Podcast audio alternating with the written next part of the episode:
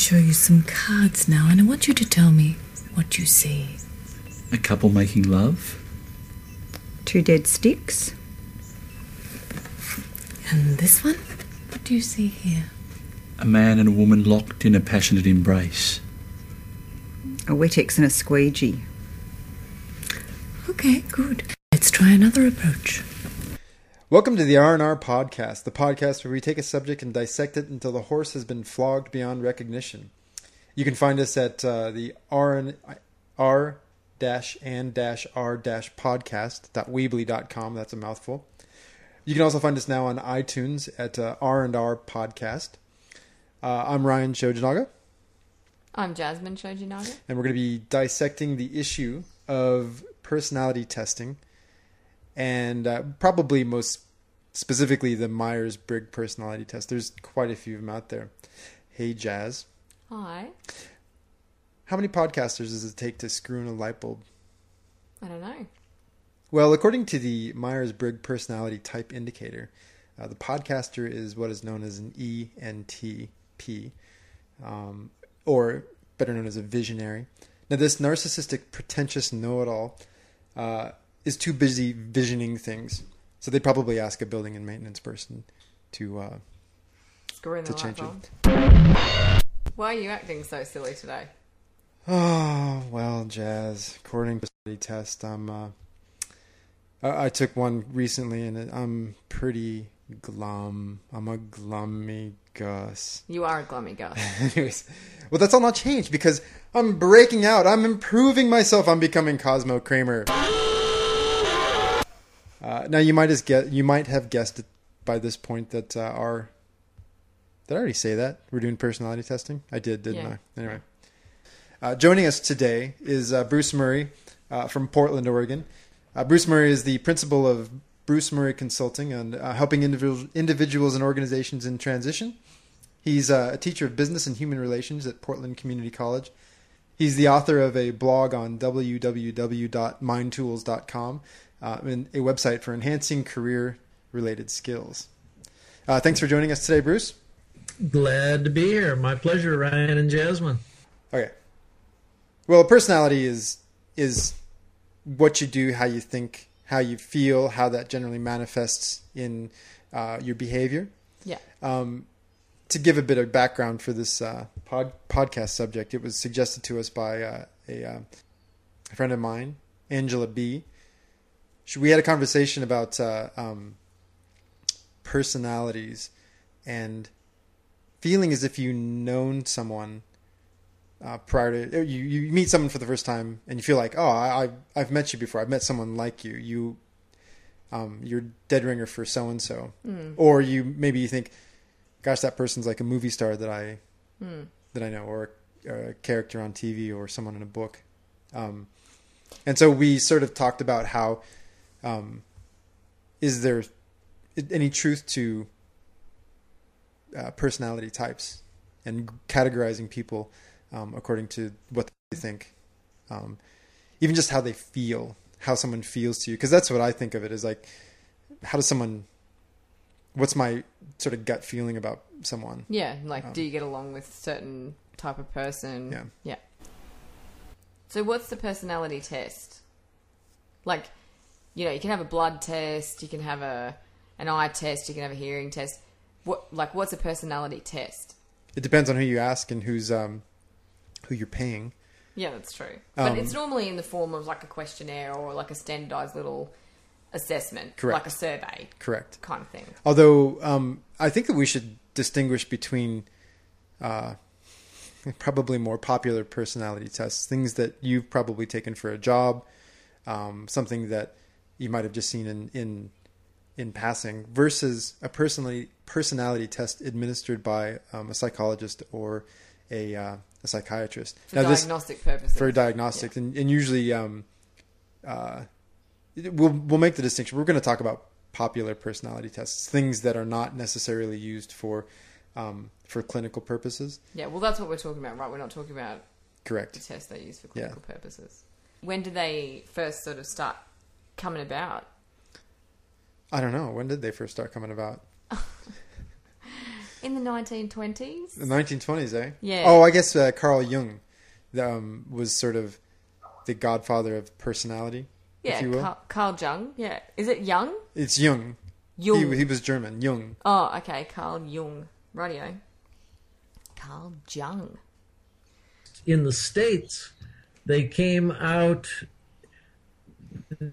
the mbti came out and got hugely popular right after it was made illegal to put job applicants on a uh, lie, a lie detector A lie detector. so they used to wire them up and, and, and give them a lie detector, and then that was made illegal. So it was like, how in the hell are we going to find out about people? Well, let's try this personality test. Yeah, I think it was like it was a lot for the for the army, wasn't it?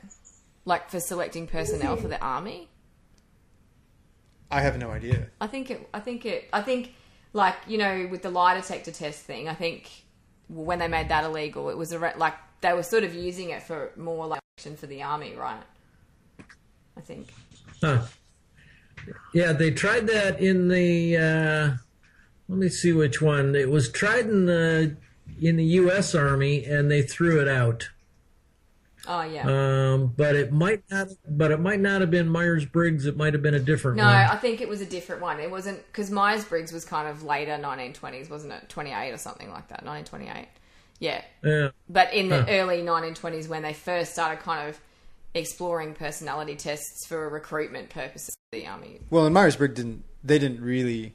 It didn't take off until the 70s and 80s. Yeah, but became it ca- popular. yeah. But uh, you know, to weigh in on that, I think that um, uh, they in, they employ some kind of personality testing within the military for base for various uh, reasons. I know that, for example, I've known someone who was tested uh, probably more in a clinical sense, so more of a psychologically um, evidence based, psychologically proven uh, Oh. test to uh, well in this instance it was to determine whether or not um, they got security clearance for, for various things oh, um, right. yeah. Oh, okay. so it's, like, it's it's to determine whether or not they're suitable. suitable and a potential risk Yeah. to determine the risk factor of, of allowing them this uh, this clearance So, aside from um, job interviewing uh, and like selection of personnel for armed forces, what else do they use them for? Well, again, going on the clinical side of things, they use them basically to determine uh, what they have, what someone has, because the clinical, um, What do you mean? What someone has? well, it, neuroses, Right. um, Yeah. various personality disorders, etc. yeah. So, and then to determine therapy and plans of action for them. Um, Let's focus more on your questionnaires. What do you use those for? So, for assessing psychological theory. So, actually, your mum would be an interesting person to get her opinion on that at some point. So, if Anne uh, wants to make any comments on our website, then she can go in there and, and make some comments after we post the podcast. Maybe. okay. Yeah. She hasn't spent much time on personality testing stuff. No? Yeah. What about personality? no. Um, you know, what things like qualitative analysis of like personality traits and things like that. Yeah, Not really. yeah. I don't think she spent a ton of time on it. okay. But hey, I mean, as a psychology major, she obviously did spend. I just looked up Myers Briggs Yeah, in all of my psychology books. It's never mentioned. it's never mentioned in any Yeah. of her Well, uh, textbooks. yeah, that was one of the things I was going to talk about a bit later on. Yeah. It's, um, they wouldn't give. They weren't paid. They weren't paid Myers Briggs. by textbooks to have the Myers Briggs, te- you know, mentioned. I was never Did you study much of personality theory? enough. Yes, Ah, okay. yes. Okay. but it's not in any of my behavioral sciences or sociology or psychology books. I just went in. It's not been mentioned. Hmm. That's interesting. In, you know, in the um, subjective uh, reference and and uh, index. Yeah. Yeah. No? They actually also use them for team builders at companies. Right. Yeah. Yeah. Is that something that like the Johari pain. Nohari might have been used for? That- I don't know what specifically Johari and Nohari were used for. Oh, I couldn't Um, get that. It's a nice compliment to the MBTI, I think. You know, because uh, yeah, my and uh, my experience with the MBTI is strictly limited to uh, employment stuff, and um, you know, use as a screener of uh, for candidates, and then use as um, oh, as you know, team selection, career planning, that kind of stuff. Um, Didn't did not use it as a team building exercise, but it would be very useful there as well. I think. Yeah. Yeah. Yeah. So we took it, didn't we? We did. What happened? Well, uh, Uh, what are we doing? Johari Nohari? We're doing Myers Briggs. let's do the Johari Nohari first. All right. Well, do you want to do you want to talk a bit about what Johari Nohari is? Johari Nohari, so far as I know. A- Actually, uh, I think, Bruce, the official one is the Johari window. That's sort Correct. of what was initially developed. Uh, Yeah. The, the Johari window is um, a list of 56 adjectives that you use and other people use to describe who you are, what your personality is like. So they're adjectives like um, Glum. like glum, uh, Bruce, where did they get the adjectives from? Do you know? Uh, no.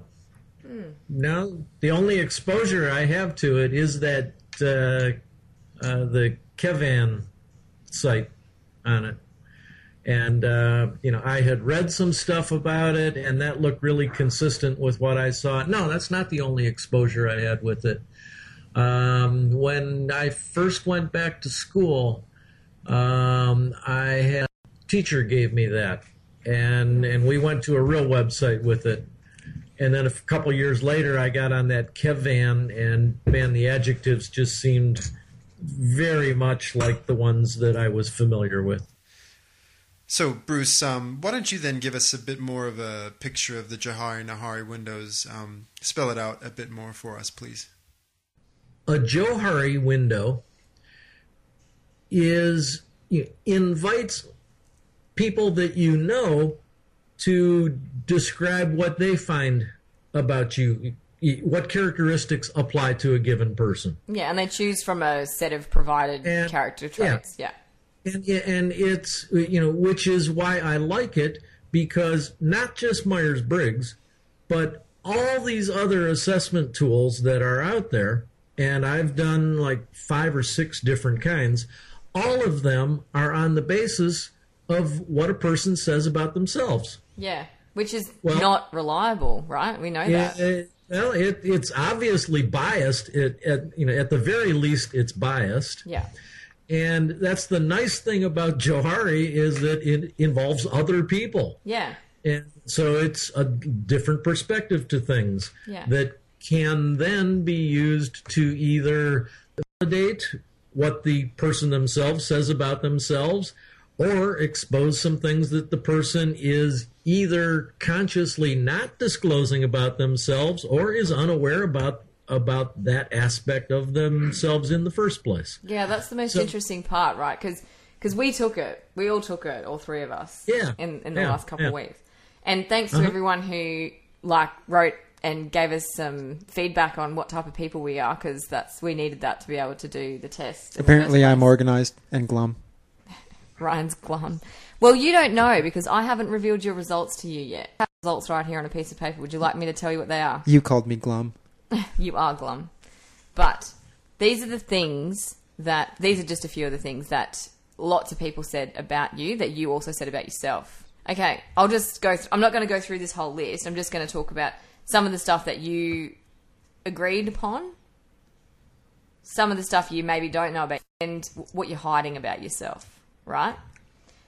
Um, logical, wise, don't know about that. Kind, sensible, I agree with all of those. Um, cynical, unimaginative, suck on that. Aloof were the things that you said about yourself that other people also agreed are aspects of your personality. Um, things that other people said about you, you're sentimental, You're friendly. You can be silly, which we saw earlier in the podcast. Sentimental. Oh. Um, but glum, glum was something that came up about you. Hostile, um, inflexible, withdrawn. Um, all those types of adjectives are coming up for you. You don't use those to describe yourself. But I thought that the really two that there's two things about you that you didn't describe that no one else used to describe you, and one of them, and it was and it was violent. Violent was the thing that you described yourself as that no one else used. yeah. Yeah. So I found that super interesting. Well, I basically said that I was violent in not uh, outwardly violent, but more just to be uh, inappropriate oftentimes Yeah. to the situation and inappropriately uh, either met with hostility um, or uh, extreme frustration. Yeah. You know, to the point where, like, for example, um, I'll hit things basically. Yeah. So, Jazz, uh, people found you and you found yourself to be primarily friendly and independent, uh, overwhelmingly loud, Loud, yeah. uh, impatient, overdramatic, and rash. Other ones, uh, you thought yourself as uh, or giving, organized, and responsive. I generally agree with those. I thought I was organised. So what? No one else thought I was organised. Apparently not. Huh. That's like the word that describes me.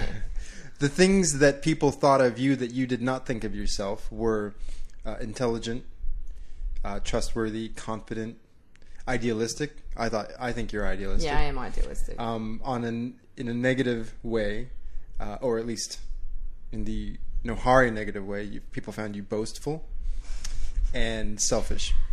Selfish. okay, I'm boastful. I am boastful. Uh, things that you thought of yourself that no one else thought of were happy, foolish, and insensitive. Um, and then there were a whole host of uh, of the remaining adjectives that. Um, See, I guess they're like you. You know, I don't think anyone would disagree with happy. Do you know what I mean? Like, it's not things that I try to hide from someone. It just happens to be something no one else picked. the thing about this is that you're only allowed, well, at least according to the rules, you're only allowed to pick six, Yeah. up to six. Yeah. You might have, you might think that you are more than six, um, as per, and and at varying degrees of these adjectives as well. So it's not, you know, I think you're trying to pick the um, the six closest or six things that you rank highest in the six highest um, adjectives. So. Yeah, whether or not it's uh, uh, like you said, I think that it's it's cool and it's interesting in that um, it is one of those that you you have to solicit other people's opinions, and usually when um, when you do that, you learn things about yourself, Yeah. uh, and at least you know, like like I said, people think I'm glum, so f you people. I'm not effing glum. But you, can know what? stick it. this is what one of my points were, right?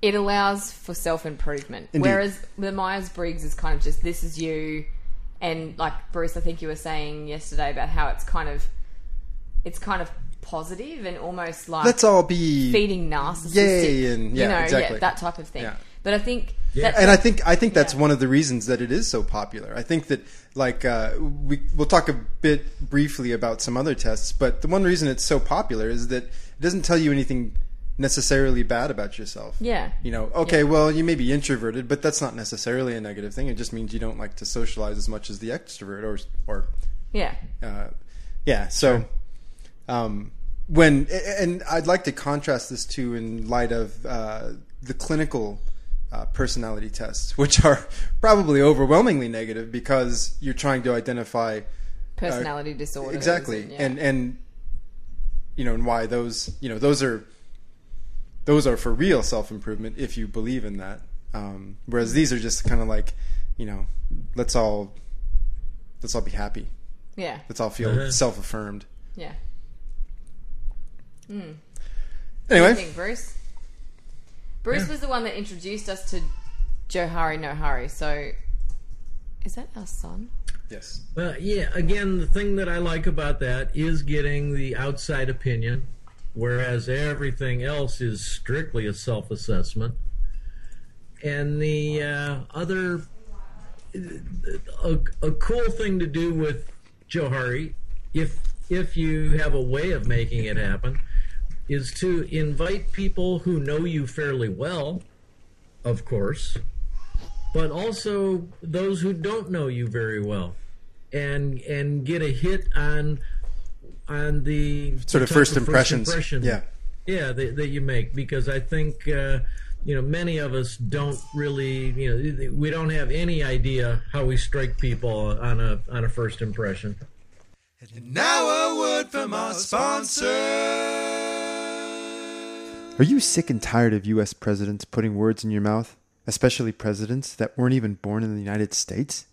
And especially, especially when it comes to dealing with those presidents' terrorist buddies in the Middle East that may threaten the status quo of Israel's apartheid like arrangements? Well, the Tom Cotton Contracts Documents and Forms has it all for you. Smack down extremist presidents with one stroke of the pen and get your Senate buddies to sign on. These forms and letters are packed to the rafters with condescending and inflammatory language guaranteed to undermine any international negotiations that threaten your financial and political ties. The Tom Cotton contracts, documents, and forms carry about as much weight as any presidential executive agreement or order.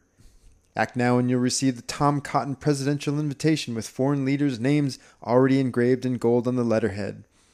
And for this truly low, low price, we'll also throw in the complimentary Tom Cotton thank you for those mafia sized campaign donations. Find out more about these amazing deals at www.imnetanyahu'sbitch.com and start your rabble rousing today. All right, well, moving on. Um, let's talk about the Myers Briggs type indicator. It's a personality test that's used um, used worldwide. Um, it's used by a myriad of companies, uh, government agencies, and universities to assess personality for for various reasons. Uh, Bruce, why don't you give us a bit of rundown on the application and well the the, the structure and um, content and use of the test? Okay, so the my personality type indicator finds four different types of people. Yeah. uh, or a contrast between two different uh, you know, two different types you know, along four different lines.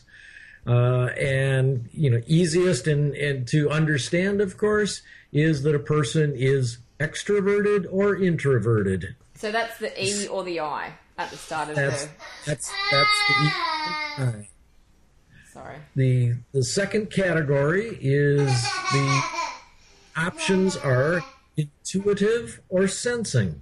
you know, it's about how one you know how they perceive. Right. The the third designation is between thinking and feeling. And that's how people make decisions. Yeah. And the uh, fourth element is a lifestyle choice that they they describe it as lifestyle of either judgment or perception. Where those preferring the judgment style like to they prefer to have matters matters settled. They like to make judgments and those favoring the perception they like to keep decisions open as long as possible. Again to wrap up E and I, extroverted or introverted. Yeah. N or S, N being intuitive, it can't use the I because introverted already used it. Yeah, right, So yeah. N for intuitive, S for sensing, T for thinking, or F for feeling, J for judging, and P for perception. Right. That clears it up for me. Thanks for the Yeah. explanation. Because I was wondering what the N thing was. I was like, well, why aren't they saying S or I there? But yeah, Uh, yeah. nice. So, Bruce, y you've taken the test, right?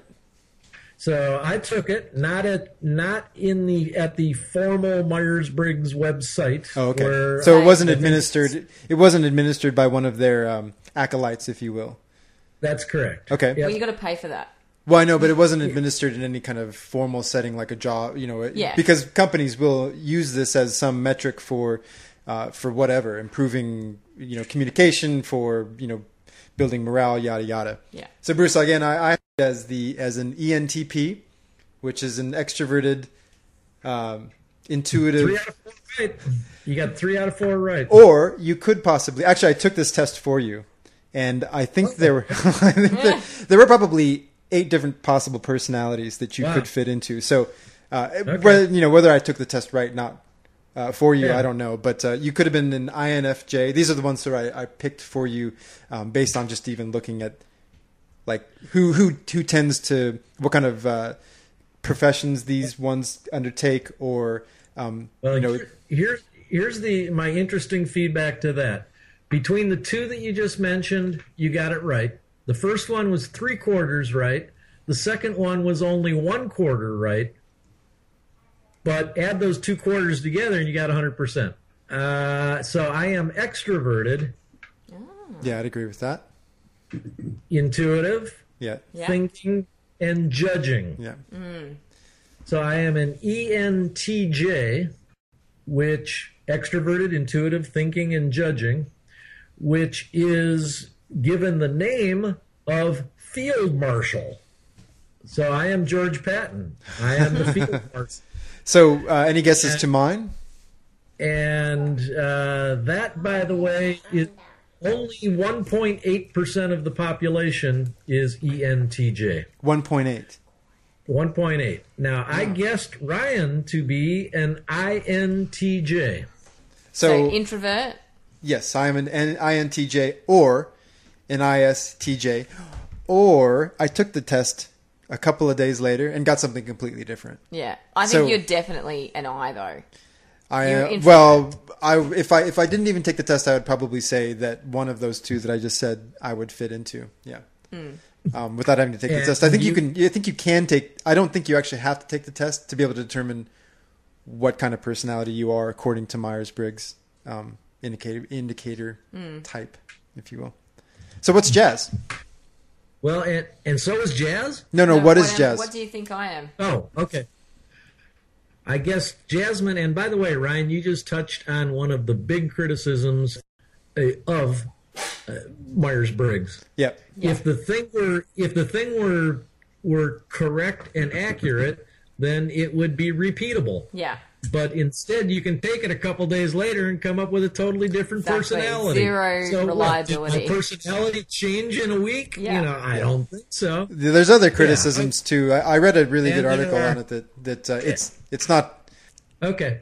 Although if you met Ryan, he is a bit of a Jekyll and Hyde, so he might have just been in a in a different Ryan mood that day. That's right.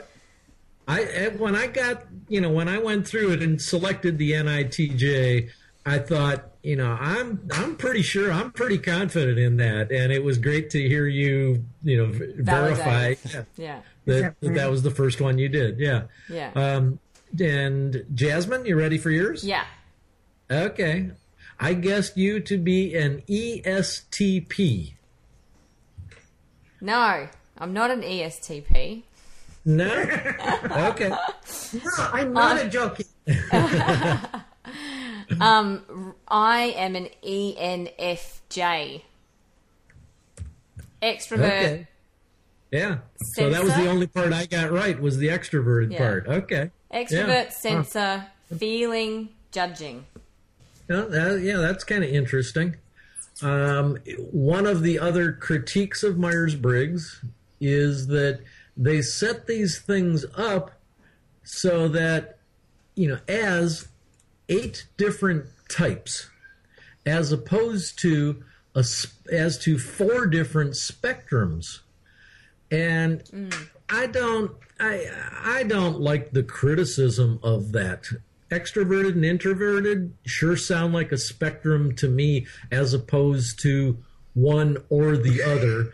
And uh, and then the complaint is well there's no bell-shaped curve with with any any of these. Well, you're not on a continuum, Yeah, right? yeah. Like everyone's got a little bit of introversion and a little bit of extroversion, and whether you've got more one or less of the other is fine, but it's still there.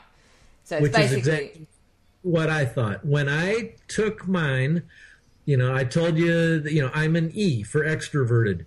I scored out of a possible 70, you know, out of a possible 75 points of extroversion, I scored one. In other words, I am right at the brink of extrovert mm. introvert. Yeah, right. So you're just a mixture of both. And it's, Yeah. dep- it's situational, right? Like it depends on what's what type of situation it is because I'm quite out there, but I can be introverted depending on what the situation is. Uh huh. Yeah. Yeah. Yeah. As I think we all can. Yeah. As my numbers go along, oddly enough, they the numbers get stronger and stronger. For example, at the J, and Ryan, you thought that I was a. Uh, P. uh, you thought that I was a P for perception rather than a J for judging, but in I'm 67 in judging, I'm almost completely judgmental as opposed to perception oriented. That's weird. I, I would still say that, and this maybe be one of the things that maybe it's my lack of understanding of of what the uh, what the criteria what the criteria are, or even what the definition of those things are. I mean, even if I've read them a couple of times and they don't they don't make hundred percent sense to me. Um, yeah. yeah. So I- would like to chime in. Uh, one more criticism, and I thought that this was actually pretty, um, pretty significant in terms of Meyer, Myers Briggs, uh, is that these are these spectrums, if you will. Whether you want to look at it as a, as a binary system or as a spectrum, doesn't really matter. It, it the Myers Briggs makes the assumption that these are uh, um, exclusive of one another um, that feeling and thinking can't that you that you do one or the other exclusively um, in making your decisions for you know Uh-huh. uh, when in fact that's not true at all like you could you could at the same time um, and it has been demonstrated that they you know people have done research basically that people who uh, are better thinkers tend to be better um, have more emotional control and regulation and management um, and therefore tend to make generally better decisions overall um, you know, and, and, and use their emotions within their decision making process as well. Um, So There, that, there are so many controversies with this test, it's not even funny, which is kind of why it's so interesting that 2 million people a year take that test and pay Yep. for it. So, can you imagine how much money? They're making $20 million a year. Yeah. uh, the this, the numbers that I have on that are ten thousand companies in Yeah. the U, in the U.S., uh, 20, Uh-huh. 2,500 universities, um, and about a two hundred and fifty um, government agencies use it for for one or more purposes. Um, yeah. it's used by eighty nine of the of the uh, one hundred Forbes one hundred companies. Right, right. And all kinds of competition has come down the pike subsequently, but nobody can quite chip into their market. Yeah. Yeah, so so, So, what's yeah. another, like, Hold on. I I just wanted to finish on that. One sort of this is probably the most damning piece of evidence against the Myers Briggs, and then we can move on. But uh, um, the board of the Myers Briggs company CPP is made up of, um, um, amongst other things, three uh, prominent psychologists. The chairman is a psychologist who, uh, you know, he's authored more than 100, 150 um, research articles, none of which ha- even mention Myers Briggs at all? personality indicator mentioned at all in any of his uh, um, peer reviewed uh, journal articles. Um, and Yeah. that he, he said that um, I didn't use it in any of my research because it would be questioned by my academic colleagues. So, there's Uh-huh. no reliability or validity to it Yeah. whatsoever.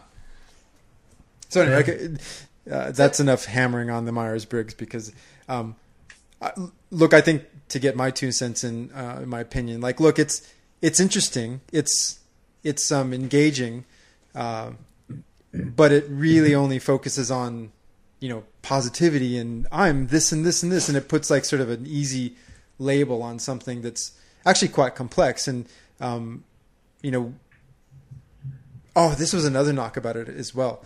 Um, there was no evidence to suggest that people who were, uh, say, any particular personality type, who were then uh, to be shooed into particular jobs, found um, success or satisfaction within those jobs if they did take undertake them.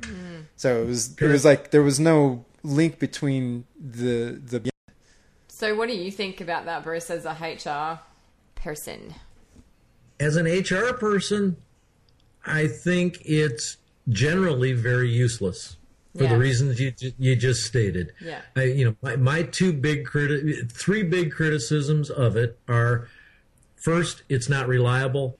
My second critique of it is that they make some effort to mask the characteristic they're looking for in their questioning, but they don't mask it very well. Mm. It's real obvious when you take the the survey which which, Which is do they in my want? best interest for me in this job application. Exactly. So, You know, an manipulated. Hmm. Okay, so very, very manipulative, hmm. extremely manipulative.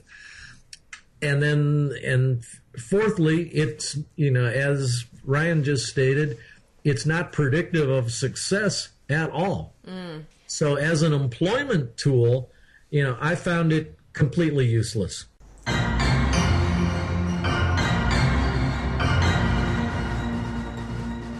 What the housewives of Australia need to understand as they do the ironing.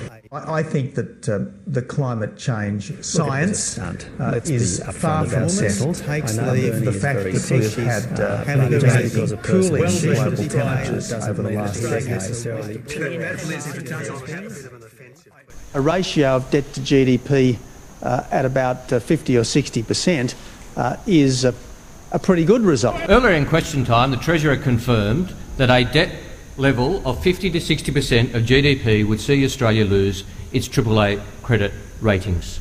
Does the Prime Minister stand by his statement that such a level would be a pretty good result? Madam Speaker, I never said that. I never said that. I could comment on that, but let's just take a moment to reflect on the stupidity of it. I mean, if Tony Abbott ends up the Prime Minister of Australia, I mean, you've got to say, God help us.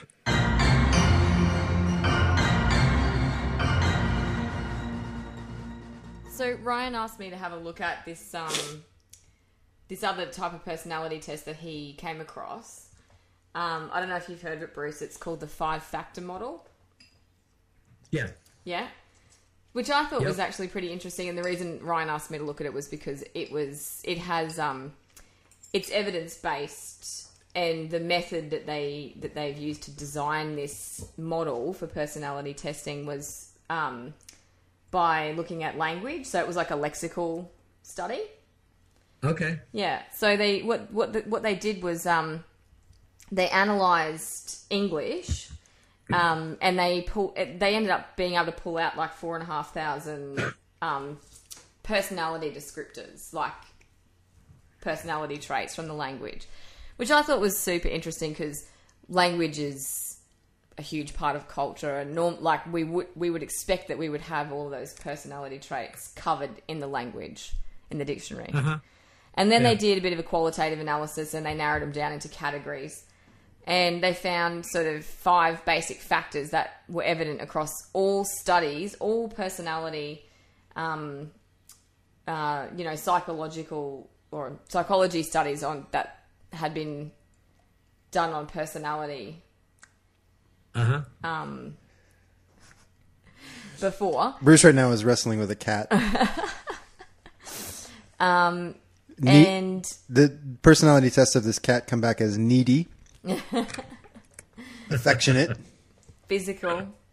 Um, anyway, they so they found these five basic factors, and then they ended up like doing a meta analysis across uh, like a bunch of studies in English, and they've pulled out. Um, they were able to to fit all of the traits that these studies had come up with into those five categories as well. Yeah. So, yeah, What I think the five, and what are the five categories? Um, old, uh, so extroversion. So that was Uh-huh. one that extroversion, extroversion, like, but it's a continuum. So you rate across how extroverted are you, and you might be at the end at zero, Right. but you're not extroverted at all. Um, Agreeableness. So that's like, you know, are you nurturing, caring? You know, do you Yep. emotionally support others? And then, like at the other end of that spectrum, you'd have like hostility and indifference, and so this is all. It goes across a continuum, which I like as well. Um, another one is conscientiousness. So what you know, basically our executive functioning, like what hap- what do we use to control our emotions? Like what's the um, you know, it holds impulsive behavior in in check, kind of thing. Neuro- Uh-huh. neuroticism. So that's you know, how do we experience distress, and and what are the behaviors that we sort of display when we are distressed? And openness to experiences. So, are you closed to new experiences or are you open to them? Uh huh. So, yeah, I thought that was interesting. Okay. Um, I took, uh, yeah, I've never done one of those, but I did one a a British study uh, assessment called the um, the Facet Five, oh yeah. and it it has five uh, characteristics. Yeah. you know, uh, which are will, that is determination, uh, confrontation of willingness to confront issues when they occur, and inde- and the uh, uh, an independent spirit, a willingness to go one's own way.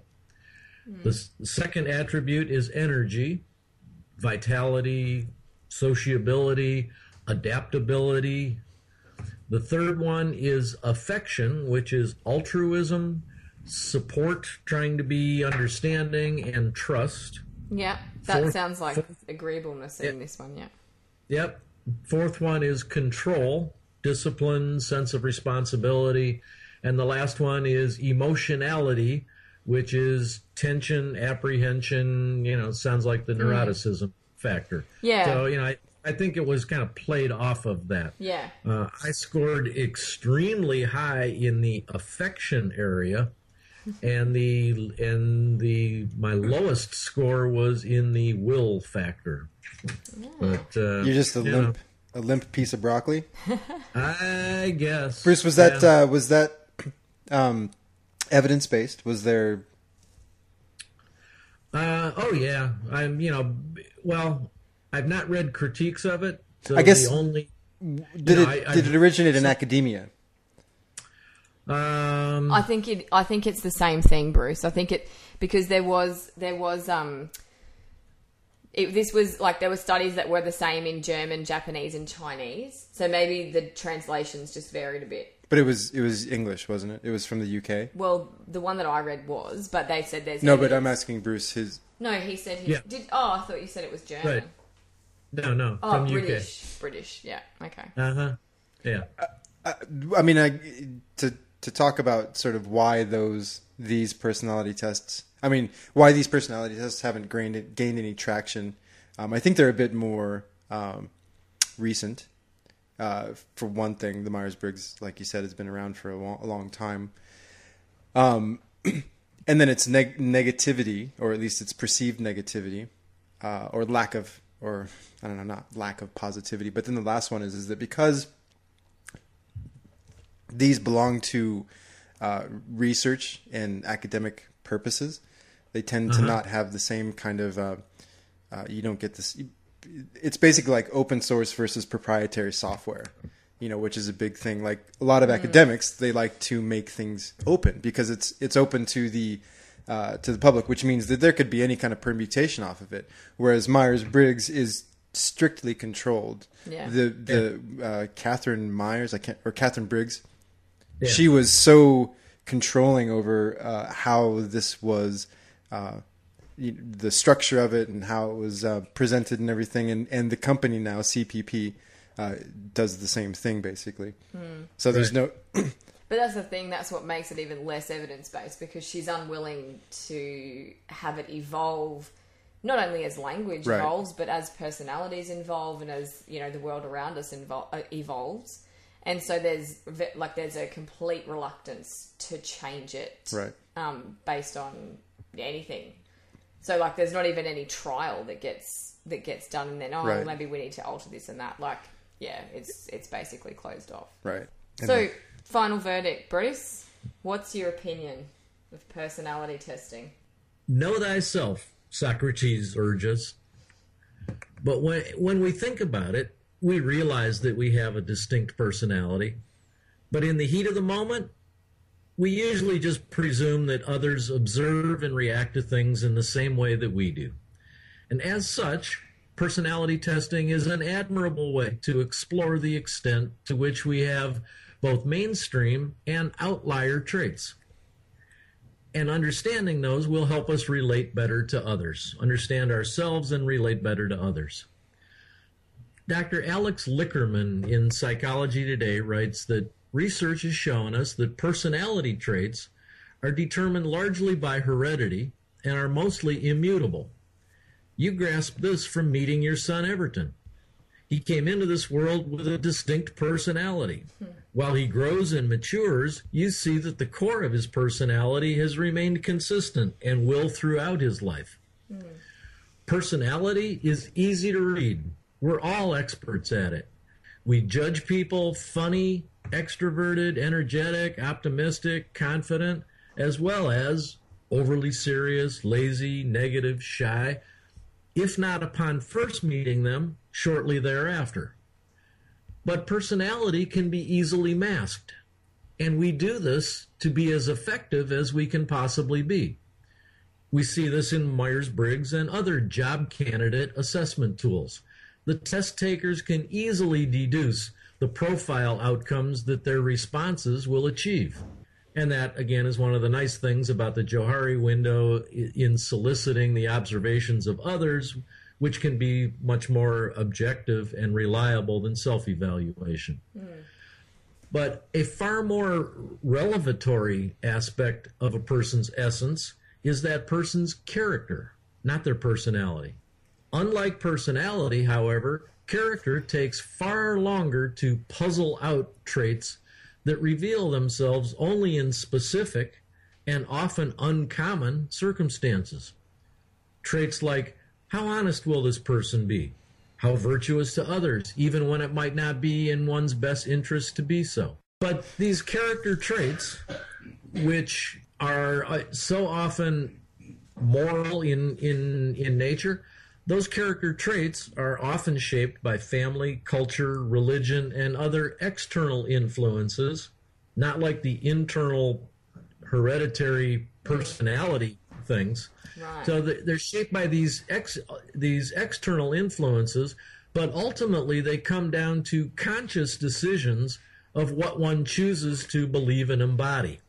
Now, a danger is that we all have an uncanny predilection for observing attractive personality traits and manufacturing out of them the presence of positive character traits.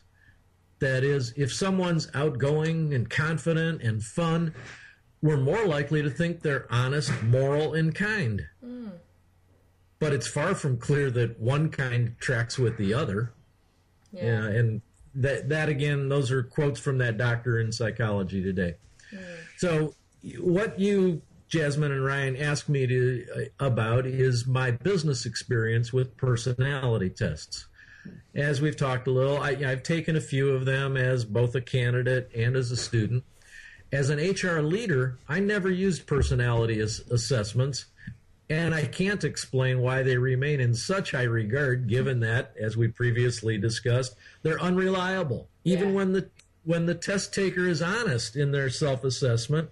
Also, the research confirms that there's zero correlation between a candidate's alignment with the employer's ideal and that candidate's eventual success in the job. There are some practices that are much more likely to identify fitness for a job. Behavioral testing puts candidates on the spot in hypothetical situations. Evaluators get to see the personality in action. Remember how good we are at quickly detecting these characteristics. So we learn their personality just by watching them go through behavioral testing. As they go through behavioral testing, we get insight as to we get insight in seeing them analyze the issues at hand, creatively devise solutions to deal with them, and and watch their forecast of where possible problems may uh, emerge in the future. Such testing requires good design to account for different learning style among candidates and things like that. But I used these behavioral tests and I found them pretty good. Much better than, than I, you know, I didn't use personality tests, but that was intentional and I, I liked what the behavioral testing gave me. So, Bruce, what, what can you give us an example of what a behavioural test would look like? Oh, um, an element that we used to use at VTM was uh, just you know a simple editing of a paragraph. Put a put a couple of bad pieces of grammar and spelling in it. A couple other pieces that were subject to, you know, maybe okay, maybe not and just listen to the person's evaluation as they went through it.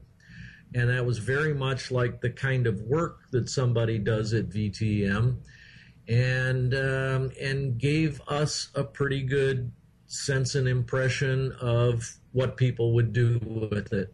Um, you know the um, yeah, I, you know VTM work was incredibly. Um, you know, involved in a, an incredible level of detail and due diligence. And, um, you know, so somebody who could be very patient and willing to look at something a second, a third, a fourth, a fifth time before making a conclusion on something, you know, was a valuable, uh, was a trait that was really valuable. Whereas other people would be, you know, uh, man, I can do a zillion things. You know, oh, you want me to do this? Sure. And they would just fly through it, finish it, and okay, what do you got next? And you know, and that was that was that was not a trait that was going to work well at, at VTM. So that would be another example of it. Oh, yeah. But um, yeah. But uh, a a couple other things on this behavioral testing, you know, I, like when I was young, I had a supervisor that warned me once, you know, that anybody can effectively mask their true selves, but not for more than about six weeks. And, you know, I really took that to heart, watched it carefully over time, and found that to be a generally accurate estimate. So, uh, you know, what what is curious to me is, um, you know, you, you want to know the real person before hiring them? give them an internship or hire them through an agency where you have 90 days to watch and evaluate them before you reach a higher non-hire decision. You know both of those you know that is internships and hiring through agencies you know, they both raise ethical issues with me but they're both legal. Unlike the lie detector tests whose outlawing led to myers-briggs being mm. so widely accepted and used in, in closing, I would say this: this entire exercise of considering this personality and testing and everything else, just epitomized to me the notion of how imprecise the science in social sciences can be. You know, personality, character, manners, emotion, behavior, feelings, they all play a role in determining who in the heck we are. But what it really means to actually know oneself remains as difficult a question as when Socrates urges to do so 2,500 years ago. But you know, nevertheless, it's a it's a most necessary question and worthy of all the exploration we can give it with Myers Briggs or anything else. So I'm I, I'm a big supporter in taking personality assessments but I say this from the perspective of a, of a curious human citizen and not a professional at all. Yeah. And um, a final thought about uh, a personality tool that we've not discussed. And uh, it provided me a, a most valuable lesson. You know, do you recall a scenario like this? You brought home your report card. You had all A's except a C minus in something. So, how did your parents react to that? You know, but mom, dad, you know, what about all those A's I got? You know, and you damn well remember what homework you did at the dining room table that night and the night after and the night after, right? Well, I took a, an assessment called Strength Finders that was developed by Gallup Research. based on a huge body of uh, of Uh, of research people in it. And out of, out of about 50 characteristics, they revealed to me my top five strengths. But the big lesson I learned in this was that, you know, I can work long and hard on my weaknesses, but improvement in those areas is going to be really slow and painful and very limited. I'll get far more bang for the buck, far more benefit if I work on maximizing the areas where I have strengths. Hmm. And so my first response to that is like, well, yeah, but you know, won't my weaknesses do me in if I don't, you know, improve on those? And you know, to an extent, you kind of have to. I mean, if you're really bad in math, you at least have to learn how to make change for a dollar, you know, or you're going to run into trouble. In business, you partner with other people, right? So choose partners with strengths where you're weak. Yeah. That's how to overcome your weakness. Don't waste your time trying to trying to improve them yourself. So, you know, I, I thought that was a, a real valuable lesson uh, to a personality profile that was of no particular great thing to me. But anyway, hey, on that upbeat note, I'd like to thank you, Ryan and Jasmine, for the opportunity to discuss my R and R.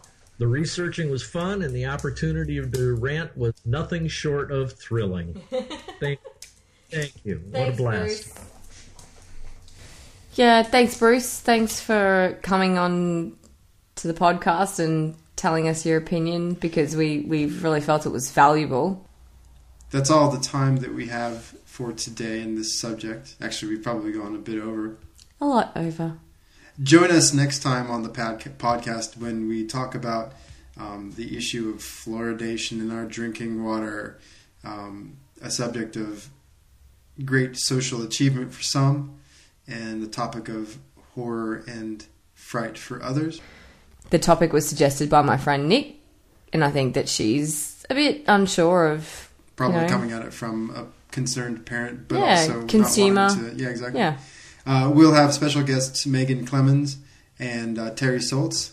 Terry Saltz is a flood water engineer. He's a water engineer. Uh, Megan Clemens is a public school teacher. Yeah. They both live in Portland, Oregon, and, and um, will hopefully bring some unique perspective uh, on the issue um, from that end of the world. Uh, thanks everyone for listening. Thanks everyone who chimed in on the person personality tests for Jasmine, Bruce, and myself. Yes, thank you. And uh, tune in next time for an, another exciting edition of the R and R podcast. See you, Jazz. Thank you.